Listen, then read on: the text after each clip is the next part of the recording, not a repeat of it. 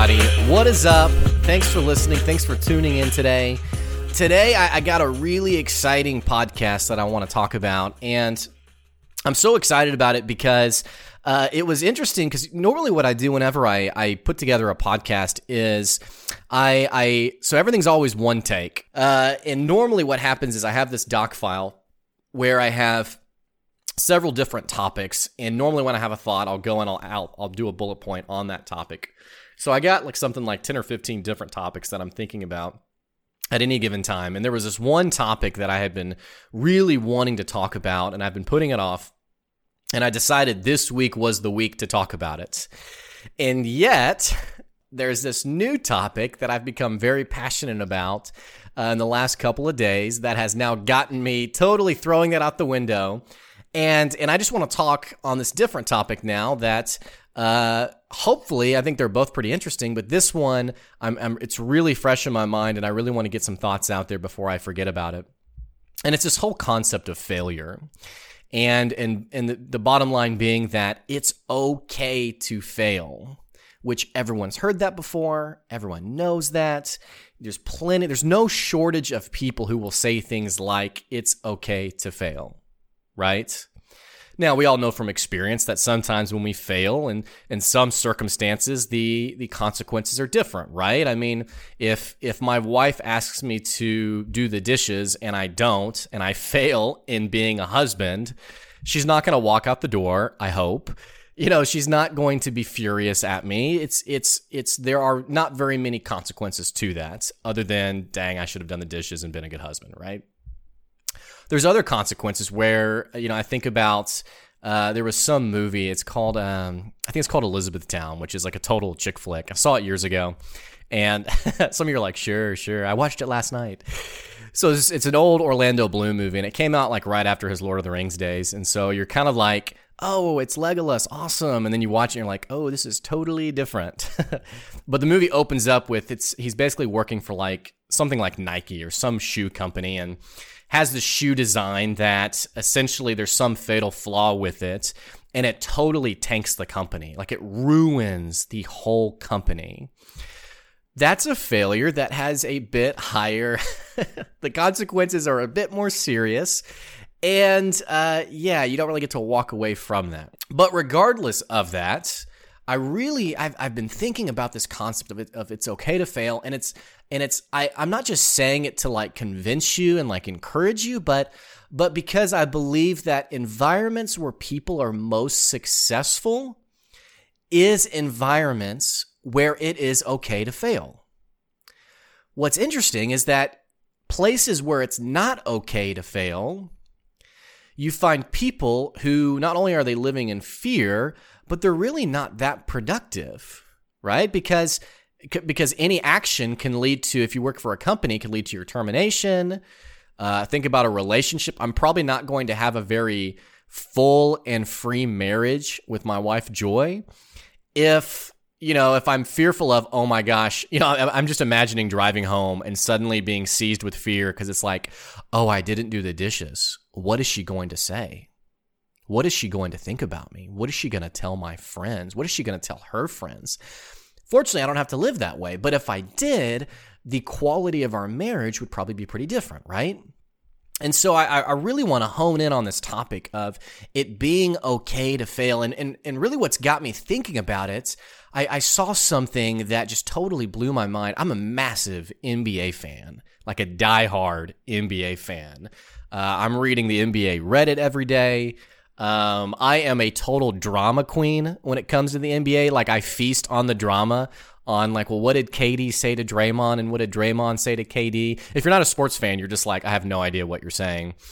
But there's no shortage of great drama in the NBA, and it keeps it keeps the season pretty fresh because every team is playing 82 games in a season, and so there's quite a few games that are happening. But But also, the NBA is pretty engaging because any given night, you could have two totally, two totally dysfunctional teams that are playing against one another, and the game will be intense. It'll be awesome. It'll be incredible, which is different than what you see in other sports, right? I mean, you watch uh, Citadel versus Alabama in college football, and that's a pretty one sided game.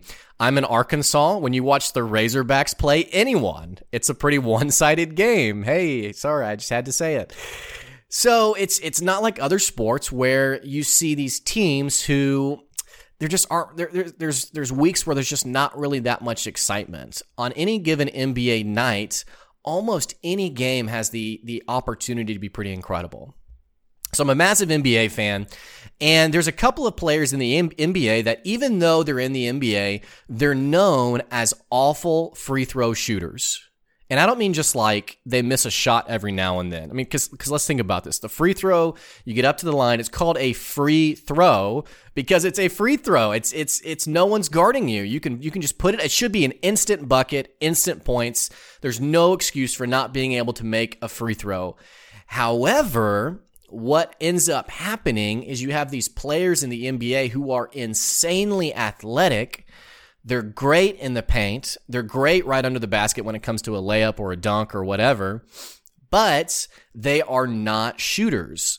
Usually, nine times out of ten, it's a it's what we call a big man. It's it's it's the center or whoever who who they're so great at being aggressive near the basket that that is what has made them successful in the NBA. It's not their shooting ability. So as you can guess, when these big men get on the free throw line and they have no shooting ability whatsoever, they it, it gets pretty embarrassing. And the original that people like to talk about is Shaquille O'Neal, who um, I always think of him as when he played on the Lakers. But back in the day, you had this thing called Hack-a-Shaq, where Hack-a-Shaq was where players in in games that were close, they would purposely foul Shaquille O'Neal because they knew he couldn't shoot a free throw. And so they would purposely foul so that the free throw shots would go up, he would miss, and it would go back then to the other team so they could widen their advantage. And since then, this is actually a pretty common strategy. It's actually a really annoying strategy when you're watching a game. But so I'm a massive OKC fan. We have uh, Andre Roberson, who's phenomenal on defense, great player, but just like Shaquille O'Neal, cannot shoot a free throw. And so in the playoffs, you'll see people who will foul him on purpose. You'll see that with Markelle Fultz. Uh, one of the players in the last five years who was this player was DeAndre Jordan, and DeAndre Jordan played with the Clippers. And when he played for the, with the Clippers, the Clippers were they were they were a pretty good team, and but DeAndre Jordan he had a free throw percentage of forty four percent. So he's not even making half of his shots. I mean, it's it's a struggle, right? I mean, this guy is he's he's putting up 44%. And so, as you can imagine, just like we saw with Shaquille O'Neal, you have teams that when they're in close games, they're just fouling DeAndre Jordan, and it's pretty it's pretty embarrassing, right? I mean, it's it's it's pretty embarrassing. Imagine being in the NBA, you're in the most professional league in basketball. You know, there's nothing higher than this, right? And you can't hit a single free throw. And just imagine like the pressure on this too right? Imagine the pressure of we are going to lose this game because of me. In fact, what, what typically happens in these situations in these situations is the coach will actually take the player out and put him on the bench. And so now you've taken and it's it's a pretty brilliant strategy from the competitor because now you've literally removed this this insane player from the team because he's too much of a liability. I mean, imagine what that does to a person when you don't even get to play because you're so bad. You're great at everything else, but you're so bad at free throws that it's costing the game. Well, so what got me thinking about this topic of it's okay to fail is I was I was randomly just reading some NBA news yesterday, or maybe it was Monday night, and I saw this statistic that DeAndre Jordan, who now plays for the Mavs in Texas, his free throw percentage is higher than anyone else on his team. Which, I mean, that's a headline right there. I mean, everyone knows who DeAndre Jordan is, anyone who watches the NBA. So that's, that's, that's, that's, I'm thinking clickbait, right? I mean, this, this can't be, this can't be true. Higher than anyone else. So I do a little digging. His free throw percentage this season is 81%. He's almost doubled it from what it was when he was with the Clippers to now with the Mavs. And I thought, wow, this is pretty incredible. And what was interesting is I started watching videos and I was doing a little bit of research because I my my natural inclination was sounds like he's got some great coaching. I instantly went to the leader, right? I went to who's teaching him, who's coaching him, you know, who is the person who essentially is helping him make that kind of jump. But what I found wasn't that this phenomenal coach has now started teaching him. What I found instead was that his game had evolved to be kind of quirky. And what I mean by quirky is as soon as he's fouled, he has to go touch the ball. Like he has to go put his hands on it, which I thought was kind of weird. And so wherever the ref is, I mean, he's going to just to put a hand on the ball and start, I guess, getting his mental his mental game ready. And you'll even see some clips where players will like knock the ball away to keep him from touching it to like throw him off his game. But the, but but that's not really even what's the most interesting thing. The fascinating thing is when he gets up to the line and he's about to take his shot, he does something that I've actually I've never seen anyone else do. He talks to all of his teammates. And so so imagine you're at the free throw line and so you have your your teammates on the left and the right. And he looks at each one of them and he says one question. He says, "Who do you got? Who's your man? Who do you got?" And he asks this to each person. And so he goes down the line. He says, Who do you got? And they point to the player that they're defending. And as you know, if you've ever played basketball, when the free throw goes up, these people who are on the sides, your job is to box out the player next to you so that if the ball bounces off the rim, if it doesn't go in, you keep the opposing team from getting the rebound and you can get the rebound and you can reset and now you have a new offensive play you can run. And so he does this every single time. He looks at his teammates and he says, Who do you got? Well, what, what just instantly struck me as I was watching this is that the Mavs, and I don't know if he just figured this out on his own or if a coach told him this, but the Mavs have made it okay for him to fail. They've made it okay for DeAndre Jordan to fail.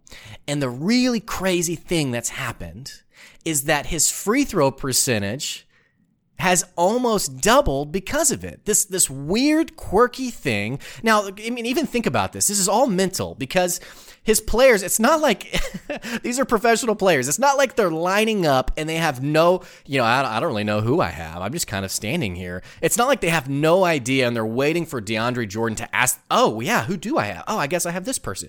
They all know who they have. This is purely for DeAndre Jordan. They know who they have, but what's happening is what they're communicating is they're saying, if you miss this free throw, I got you. I got you covered. I got you. I got this man covered. I got this man taken care of. If you miss, I'm going to be there to catch the ball. That's essentially what the teammates are saying. And I and I, I my mind just exploded as I was reading about this because I was thinking I was just thinking of what this the implication of this for us in real life in the workplace, right? When it becomes a situation where it's okay to fail, you would think that and there's actually there's been some bosses who've told me that and they have kind of this hard nosed mentality that people will slack off that oh well they'll just catch me anyway i don't really have to try that hard and maybe that's maybe that's the case in some circumstances but what actually has happened for the Mavs is it's made a player who was their worst free throw shooter and made him the best. Pretty incredible. Made him the best. So what's happened is it's actually made him more successful. The, tr- the, the same is absolutely true f- for us when we live in an environment where it's okay to fail, we actually become more successful. Because, bottom line, when it's no longer safe to fail, we no longer take any risks. Think about the, the, the, the, biggest companies in the world, especially the ones that they're sort of bound to shareholders. You know, like how will our decisions affect the stock prices? How will our decisions affect customer trust in us? It's, it's, it's exactly why you see these massive companies like Sears go on to fail because they can no longer take risks. And I think it's interesting, you know, when we talk about this topic of innovation, how do you innovate? How do you create what's next? How do you reach the market and disrupt the market in a way that no one else is doing? And the bottom line is you have to innovate. You have to be willing to try and take risks. But the ironic thing is that companies where it's not okay to fail, you can't take risk. And I, I'll, I'll never forget there was a boss I had who talked about this concept of crystal balls and rubber balls. And he was talking about your employees and how you know there's there's things that they can screw up that will ruin the company those are the crystal balls those are the things that you don't give them the opportunity to fail in i mean you do you spend all of your energy i mean now you don't stand on the sidelines and you say gee i hope you really don't screw this up but you you walk alongside them because you don't want them to screw that up. Then there's other things that are rubber balls that if they do mess it up, it's okay. It's not a big deal. They can learn from it. They can grow from it. But what's so fascinating, the, I think the reason that it's so hard for us to be okay with this beyond like a a financial standpoint, I think we as people really struggle with failure. We struggle with failure. And I had an old friend, his name was Gary Swires. Uh, I say old not because he's actually super old, but because I, I, haven't talked to him in forever. But he would always talk about this concept of failure, and he would say people don't really fear failure. It's like, well, yeah, yeah, they do. I mean, a lot of people fear failure, right? I mean, there's there's a whole population of people. Maybe I'm in this group. I'm not sure. Where there's there's constant anxiousness around. Geez, I really don't want to fail. I really don't want to screw this up. I really don't want to mess this up. What would this mean about me, right? But he said people don't really fear failure. What they fear is shame and blame. And it got me thinking about this, right? Because I it, it, that resonated with me. Because it's like if you fail in a situation where no one knows, the stakes aren't quite high enough for you to really, you know, be stuck on that or be be be captured by that failure and, and be unable to move forward the failures that hurt the most are the ones that everyone sees. I mean, think about the the you know a player in a track event who trips and falls right before the finish line. I mean, I feel like there's a collective cringe because it's like, yeah, we all saw that, and oh my gosh, the just the just the embarrassment, right? But it got me thinking that today, beyond any other day, it's harder than ever to be an entrepreneur because this whole social media era, our lives are are essentially on display for anyone to see right? So the opportunity to be blamed or to be rejected or to be uh, for someone to think of us a certain way is so much greater now than ever before. And I think it's actually what it's doing is it's making us fearful of failure more than ever. It's like I remember, I remember. Uh, this is such a weird, random example, but when I was in college, I was dating a girl who she she didn't want to put our relationship on Facebook because she was like, well, if we break up, then we'd have to have the notification that we're no longer together, and that would be really embarrassing. And which I was like, wow, I mean, you really have high expectations for this for this relationship, right? But I, that always struck me that someone would be unwilling to make something public because what would people think if this didn't work out, if we failed at this, right? And actually, it. So I'm I'm a I'm a Christian, and I was at ch- in church a couple weeks ago, and the pastor was saying he was talking about the the biggest fears in life, and he was saying how you know notoriously what you always hear about is uh, two fears. The fear of death and the fear of public speaking, right? And these are very real fears. In fact, there's people who will they'll talk about how they'll do anything except public speaking. They will not get in front of people. They won't they won't do that. But he was saying how actually those two have been replaced in today's culture with a new number one fear, and it's the fear of rejection. And I think uh, that that really resonated with me because I thought about this and I was thinking, you know, really in today's social media era, that's absolutely true. It's actually what keeps businesses from being active on social media because what will people think about my post? I mean, even I, I go through it. You know, I put something on on.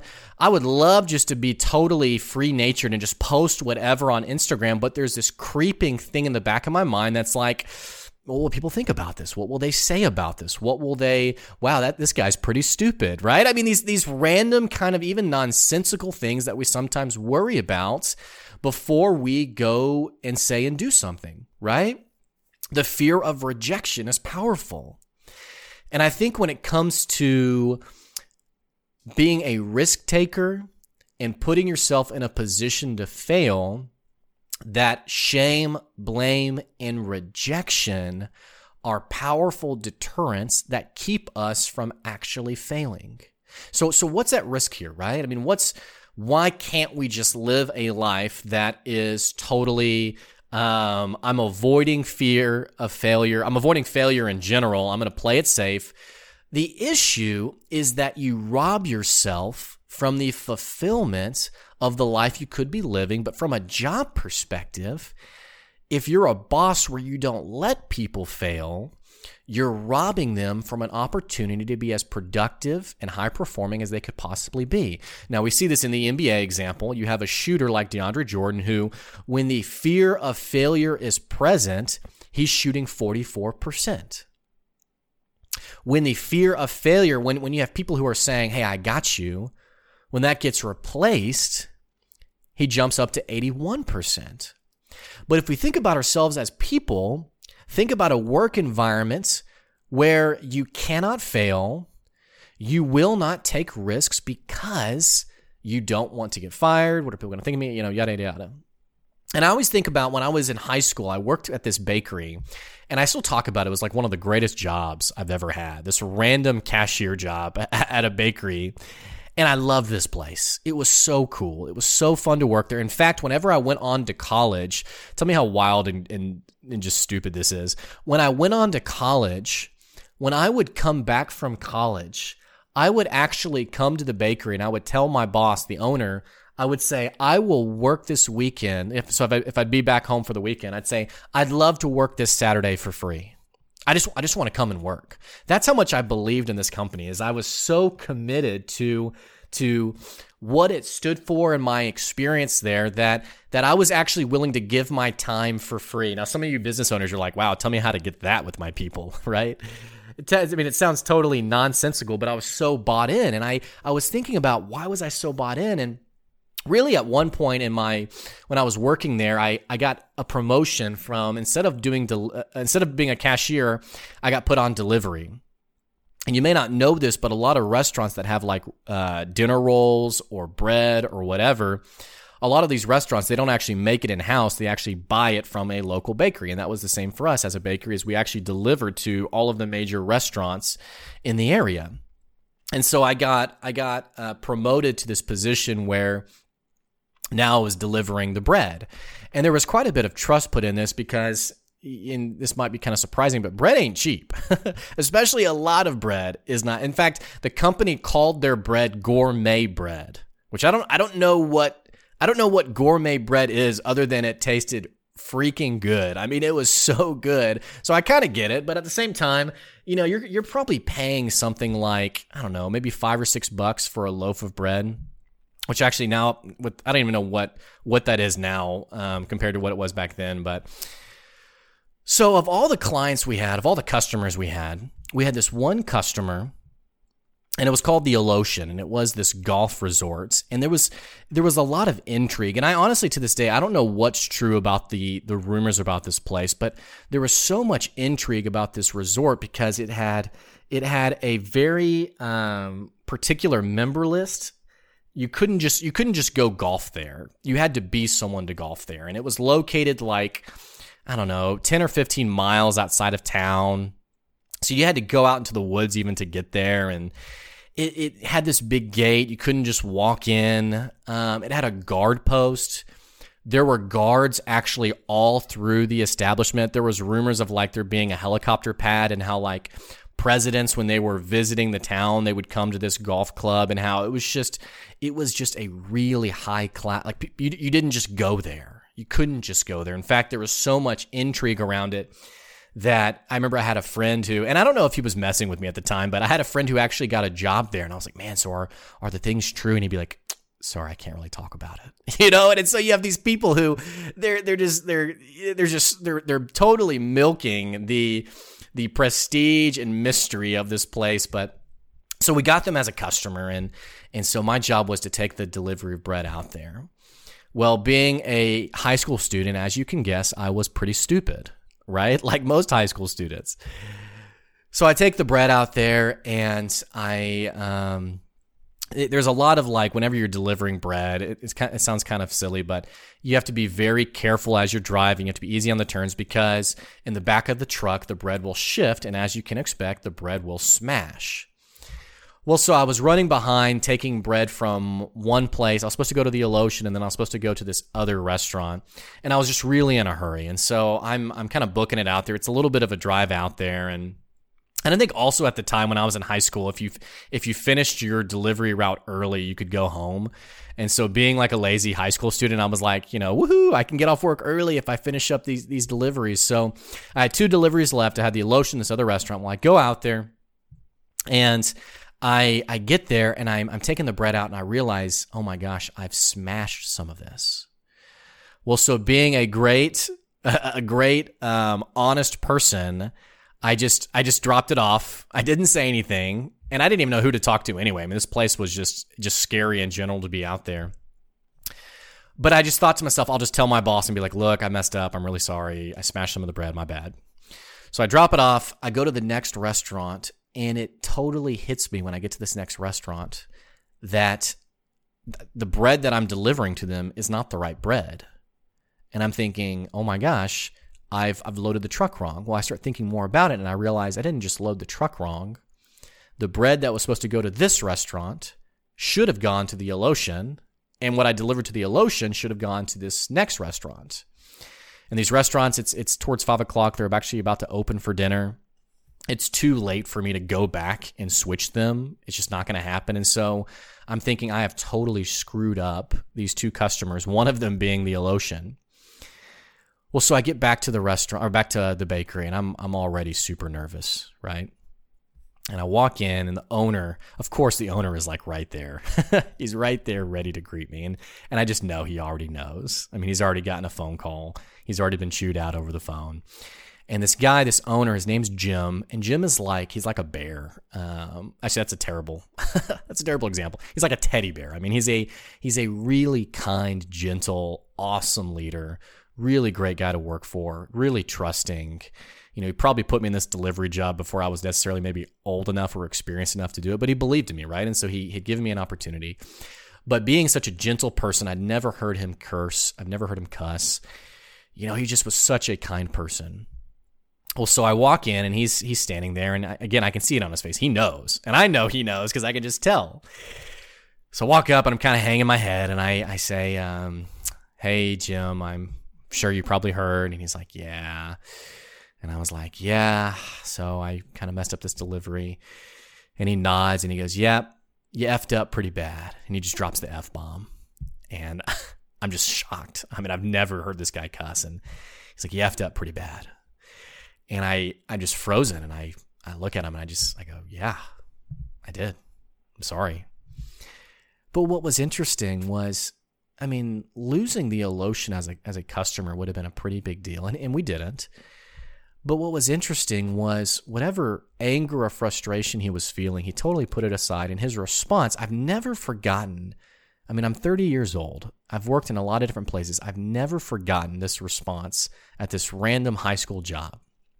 He said, You effed up pretty badly. And I said, Yeah, I'm really sorry. His next action was he just smiled and he nodded and he said, It's okay. And then he just went back to work. That was it. That was literally it. There was no reprimand. There was no, how could you screw this up? There was no, you know, hey, I'm going to, from now on, I'm going to load the truck with you. There was nothing like that. He just says, it's okay. Smiles and walks away. That was it. That was it. And I, I remember just kind of standing there like, uh, okay. Well, the the interesting thing is it made me now want to do more for him. It was like I'd been given like a pass and now it was like I wanted to do better for him. But but I've never forgotten that moment because what it communicated to me was it's okay to fail here. I have a boss who trusts me, who cares about me, who wants what's best for me. It's okay to fail. And it's part of the reason that, that whenever I would come back, I would want to work there for free because this, among several other things, it, it, it, communicated to me that this was a place I could trust that I, I wanted to give back to. And I, and I didn't owe that to them, right? I mean, they owe me a paycheck, but I wanted to give my time because I believed in them so much. And I think about, you know, really, and, and in fact, whenever I became a teacher, I, I was a high school teacher for a brief time and we would talk about this concept of it's called it's called Maslow's hierarchy of needs and you're actually seeing this in conversation and leadership now but you have this concept of it's this guy Maslow came up with this theory of what does every person need in order to be incredibly successful. And so he has this pyramid. You should Google it. He has this pyramid, and it's just like the food group pyramid of like, what do you need the most of at the bottom, and then what do you need the least of at the top. But in his case, it's it's actually like a progression pyramid where it's like in order to get to the top which the top he calls self-actualization and basically what he means by it is you being a person who you've you've realized your potential and you're living it out. You're being high performing. You are you're being all i mean i always just envision myself like at the gym because i hate the gym so much. I hate running so much so that whenever i envision myself as like the ultimate form of myself for whatever reason all i think of i don't think about like speaking in front of people. I don't think about like being being wildly successful, I just envision myself, I'm at the gym. successful Blake is Jim Blake. But so self-actualization is basically this this version of yourself where you're you're running on all cylinders, excuse me, you're firing all cylinders, you're running in full form, you're doing a great job. Well, to get to that point, you have to meet the layers below it. And at the very bottom, you have uh, and the first thing he talks about that every people, everything that we need as people what he has at the bottom is like food and drink, like the most primitive of needs. But right above that, he writes safety.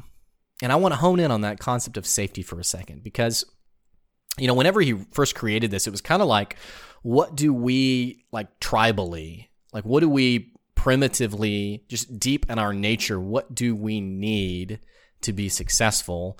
You know, obviously we need food and drink. Um, the reason it's important in education is it's it's served as the reasoning behind why sh- why why we should provide breakfast for students, uh, especially in demographics where they can't they aren't getting breakfast in the home. But also creating an environment where people are safe. And you're seeing it a lot now in leadership circles where people are talking about how do you create an environment where it's safe. Now, one, obviously, you, you want to have physical safety for your employees. But think about an environment where, where people feel emotionally safe. I feel like I can trust the people around me. I feel like I can trust my boss.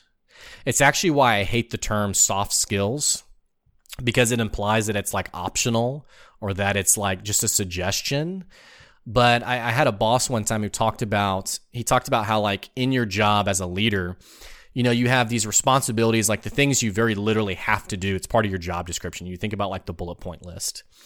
But then you have these other things that that are um, not on your job description that involve you know building trust with people building relationships you know building these this environment of safety for your employees and what he talks about my old boss would say that if you're not doing those things you're not even doing half of your job you know it's the weight of leadership it's what you owe to your people and what's interesting is that there's environments where bosses they expect their people to achieve these incredible results, but there's no safety in the environment. There's there's there's a culture of fear. There's a culture of mistrust. Who's going to report on me if I screw up? What is my boss going to do to me if I mess up? You know, and in some circumstances, my my paycheck is on the line not even just getting fired, but but you have some work environments where the way they dictate your money is based on your metrics. And so, why would I be a risk taker in my environment if it's going to in, affect my ability to pay my mortgage? Right. And it makes me think of uh, there was a leader I was talking to who he was talking about his people and he said, The number one thing I never want my people to worry about is how will they pay their mortgage at the end of the month which seems really simple, but it's it's powerful, right? It's it's it's as you think about the things that worry us and stress us, if that's one less thing we can check off the box, then then then uh, you're you're so much more capable of being the high performer that you're you've always been had the potential to be, right? And and so I mentioned this a little bit earlier, but especially as we talk about being competitive in the workplace, as we talk about your business being competitive against other businesses. What's so interesting is this culture of fear, and I'm not even I'm not even talking about between employees. Even like on the standpoint of competing in the marketplace against other businesses, when you're bound to shareholders, when you're bound to being incapable of taking risks, you can't attain that full potential, that self actualization. You cannot be the high performer, you know, the 81% free throw shooter that you've always been capable of being. And it's really what happened with Amazon, right? Whenever Amazon took over, because Sears, and I've, I've, talked about this before, Sears had had had the opportunity to start the Amazon marketplace a decade before Amazon ever started, but they were so fearful of innovation, what will happen, what's at risk, that they were incapable of actually taking the steps.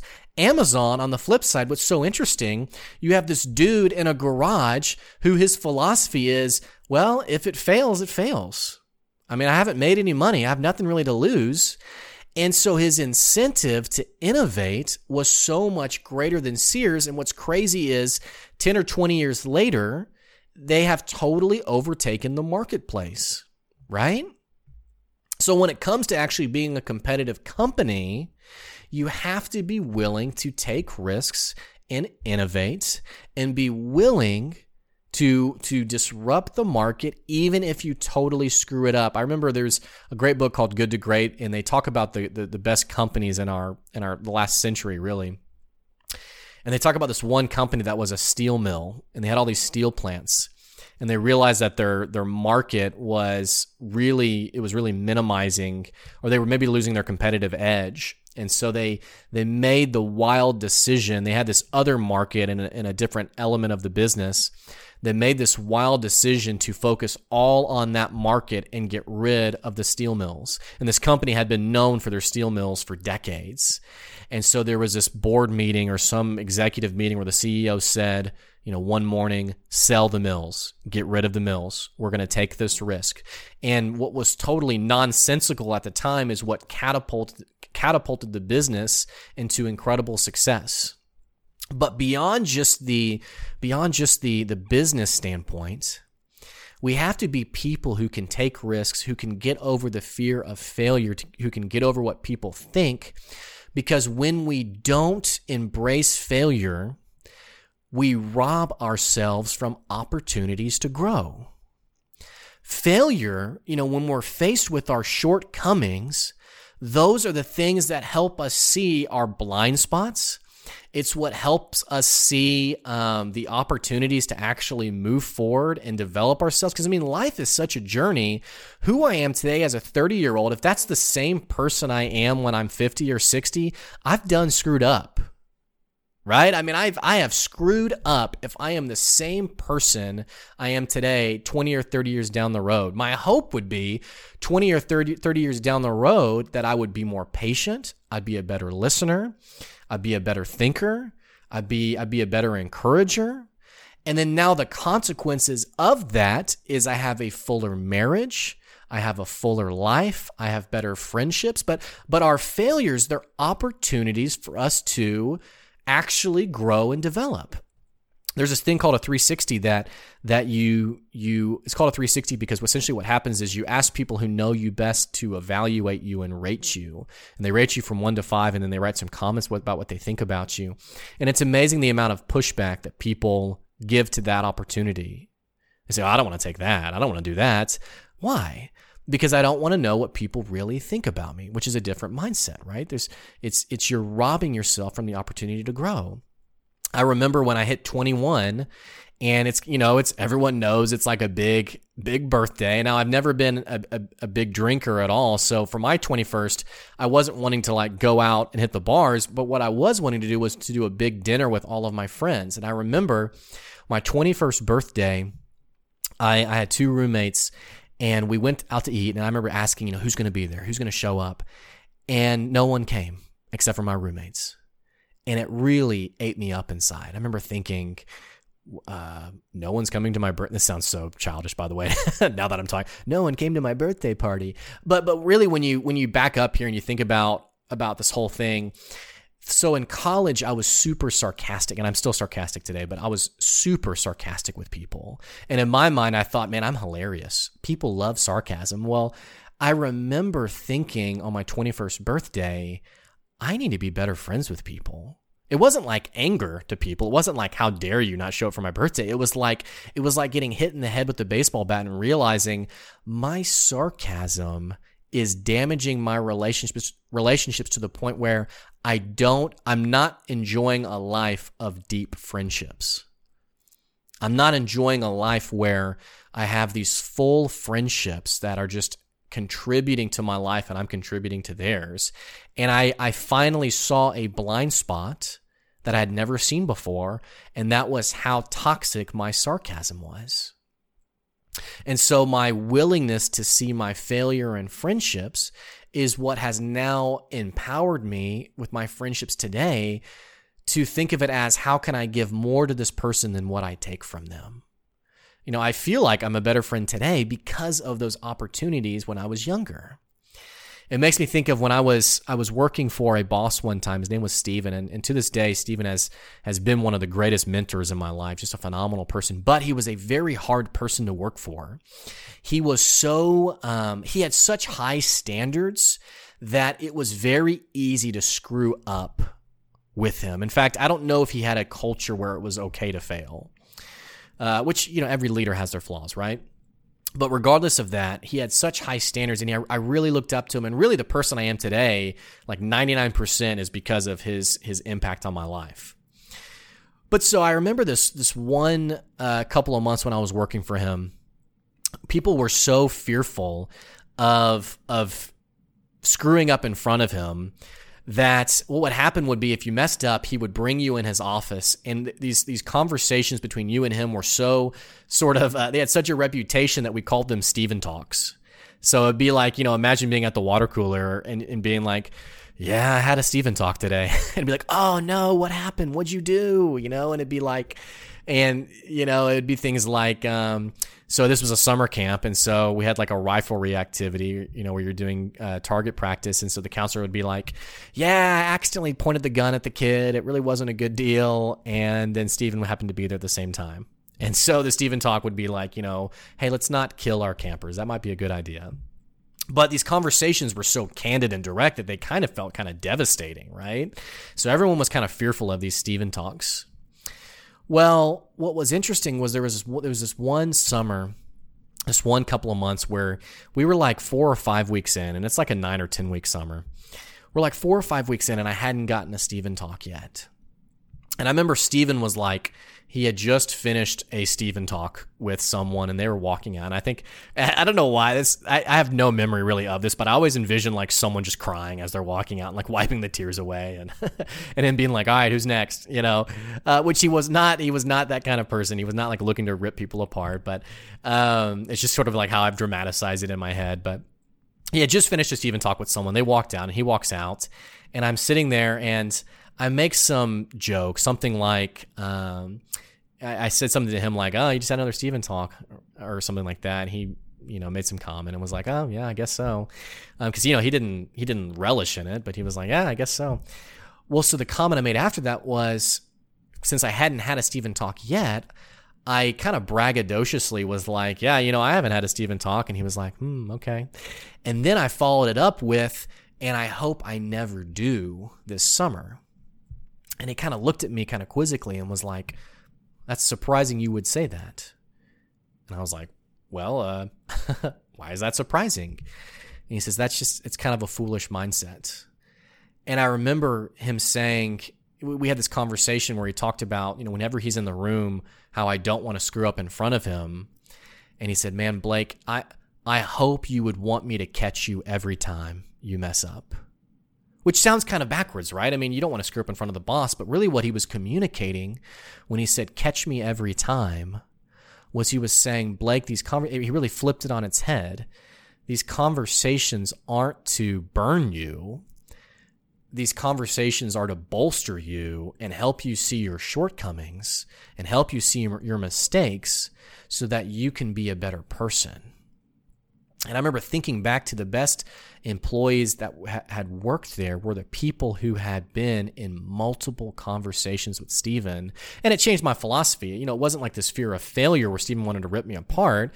It was these really candid, direct conversations where he wanted to see me better. But what's eh, the reason I'm telling this story is again, whenever we talk about failure, we're robbing ourselves of the opportunity to get better and so rather than thinking of it as, I hope I never fail, the healthy mentality, the growth mentality is, and this sounds kind of silly, but I hope I fail every time. Now, obviously, you don't want to fail every time. You don't want to screw up every time, but but I hope I fail. Seriously, this year I hope I fail. I hope I'm not successful in literally everything I touch because if I am, I will miss the opportunity to grow and develop and become the person that I'm capable of being. And I envision like, I envision like the people you meet who are at the end of their lives who are just so phenomenal. I mean, they can just grip a crowd. They have so much wisdom. They have so much they want to share. And it just, it totally blows your mind how much they know. And not just knowledge. I'm talking about like impact and empowerment. And you listen to this person, you're like, man, I want that. I want to have that impact. I want to be able to do that, right? I want to I want to be able to help people and grow people like that.